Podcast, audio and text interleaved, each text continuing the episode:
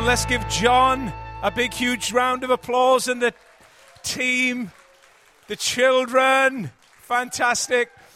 Well, we are about to finish our service this morning, and hasn't it been a great morning? Absolutely wonderful. We're going to pray in a few moments. But you know what? Like John said, I love what John said just then. Just life is like a lo- roller coaster, a roller coaster. It is like a roller coaster. Sometimes, you know, it seems as if it is so unpredictable. Everything can be going well one moment, and then suddenly, like John said, you can be going down a dark tunnel, not knowing what's hitting you. But the great thing through it all is that Jesus is there for each one of us. He really is. You know, there were so many things that, that we could sort of take from this morning just little illustrations about life in the games that we played, in, in the things that the children said and sang. So many little points that could encourage us. Have you been sensitive this morning to God's love in this place? Just ministering to you and helping you. You know, I was just thinking about when Faye had that crash helmet on. I may take that crash helmet home, actually. You know, may need it. But um, do you know what? Sometimes in life, it's like um, we, we're all the same. All of us have experienced this. The helmet comes on, and I got a few giggles then about this crash helmet, didn't I? The helmet comes on, and you can't get it off. And everybody's telling you to walk straight. Everybody's telling you that you should be doing life better. You should be a better person. You should be more successful in your job, in your career, in your family. Your family should be good. You should be raising your kids well. Maybe your kid, your child, through no fault of their own, has had one of these put on their head. What is this? Well, it can be anything. Hillary said it's, for her, it was alcohol. For Dave, it was a divorce. And let me tell you something now. Don't put somebody who's gone through difficulty in their marriage in a box because we've all been divorced.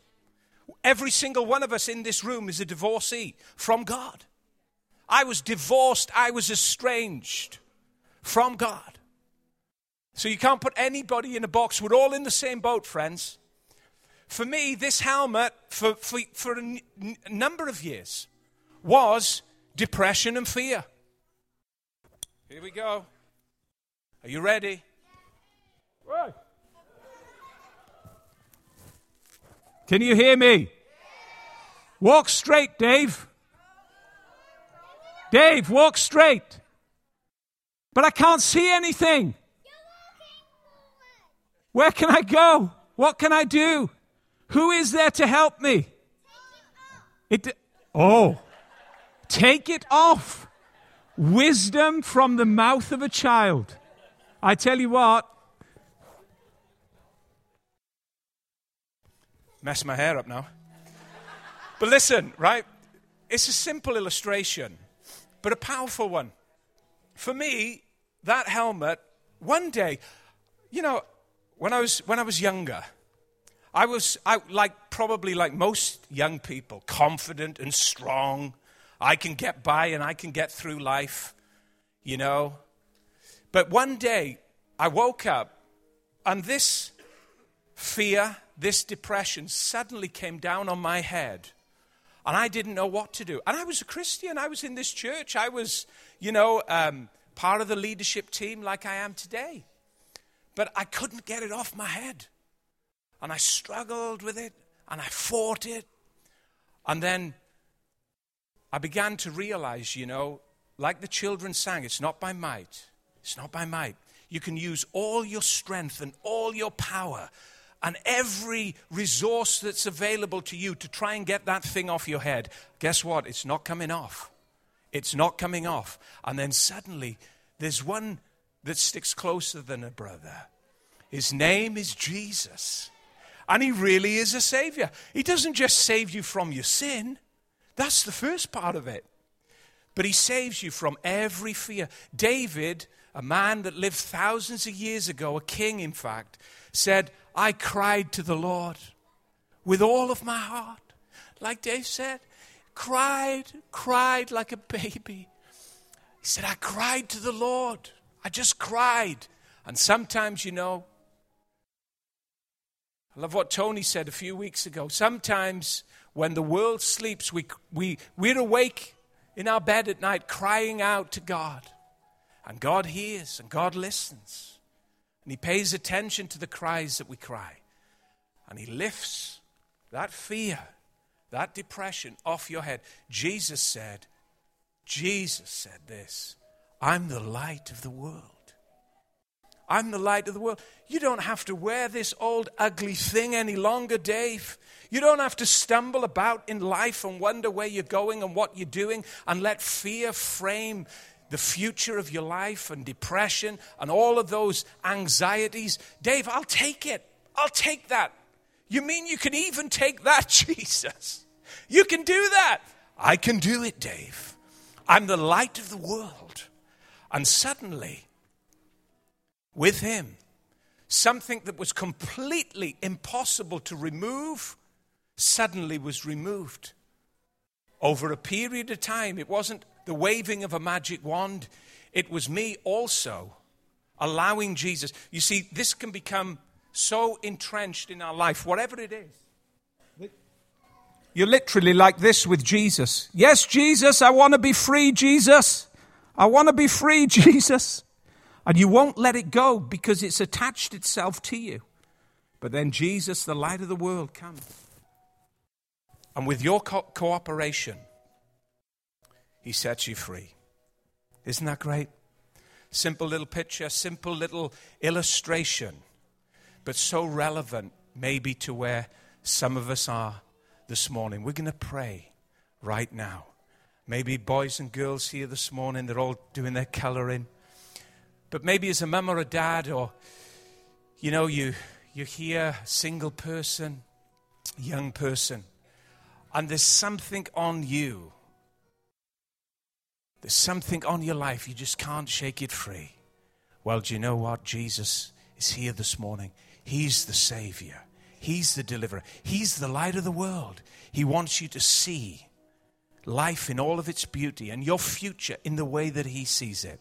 So, right now, Maybe today you're living in darkness. That's what it means to live in darkness.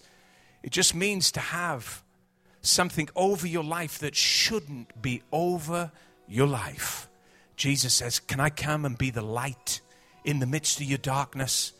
The moment that you say yes, the moment that you invite him in, the moment that you open your heart, he comes in in all of his wonder, peace, comfort, and help he gives like no other. So I'm going to pray with you right now. Maybe this morning you're here. You've never asked Jesus into your heart. You've heard Hillary say, He set me free from alcohol. You heard Dave say how Jesus has just healed him. And, and we could stay here all morning telling our own stories. I, he set me free, free from fear and depression and a multitude of other sins that I could tell you about. Believe me, He set me free, and He wants to set you free. I'm going to pray right now, and then we're going to sing. You can ask Jesus into your heart, maybe for the first time, and suddenly, light, the light of the world, is just going to come and decorate your heart, decorate your home, decorate and beautify your life. While eyes are closed right now, I want to pray with you. Say these words just quietly, just quietly and in a conversation with Jesus, but mean it and believe it. Say this Jesus, this morning I ask you, please come into my life. Save me. Take the crash helmet off that's been blackening my picture, blackening my mind, causing me to be afraid. Would you come take it off my life? Give me peace. Save me. Save me from my sin. I admit, I admit it. Can't help it. I'm a sinner. I was born that way. But would you save me? I believe you're alive. You died to save me. Thank you, Jesus.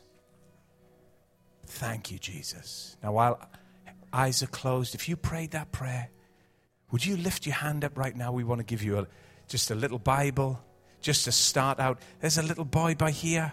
Well done. Excellent. We'll get a little Bible for you. Well done, my lovely. Hey, the girls there. Excellent girls. Is there anybody else? Yeah, there's hands going up. You know, when my father, my father used to preach, and every Sunday I'd put my hand up. He'd say, Is there anybody here that wants to give their life to Jesus? And I'd put my hand up. I must have done it 50, 60, 70, 80 times. Every Sunday night when he'd preach, my hand would be in the air. And then one person came to me one day, one of the older people in the church, and sternly said, Why do you put your hand up every week, boy? And I said, Because I want to make sure.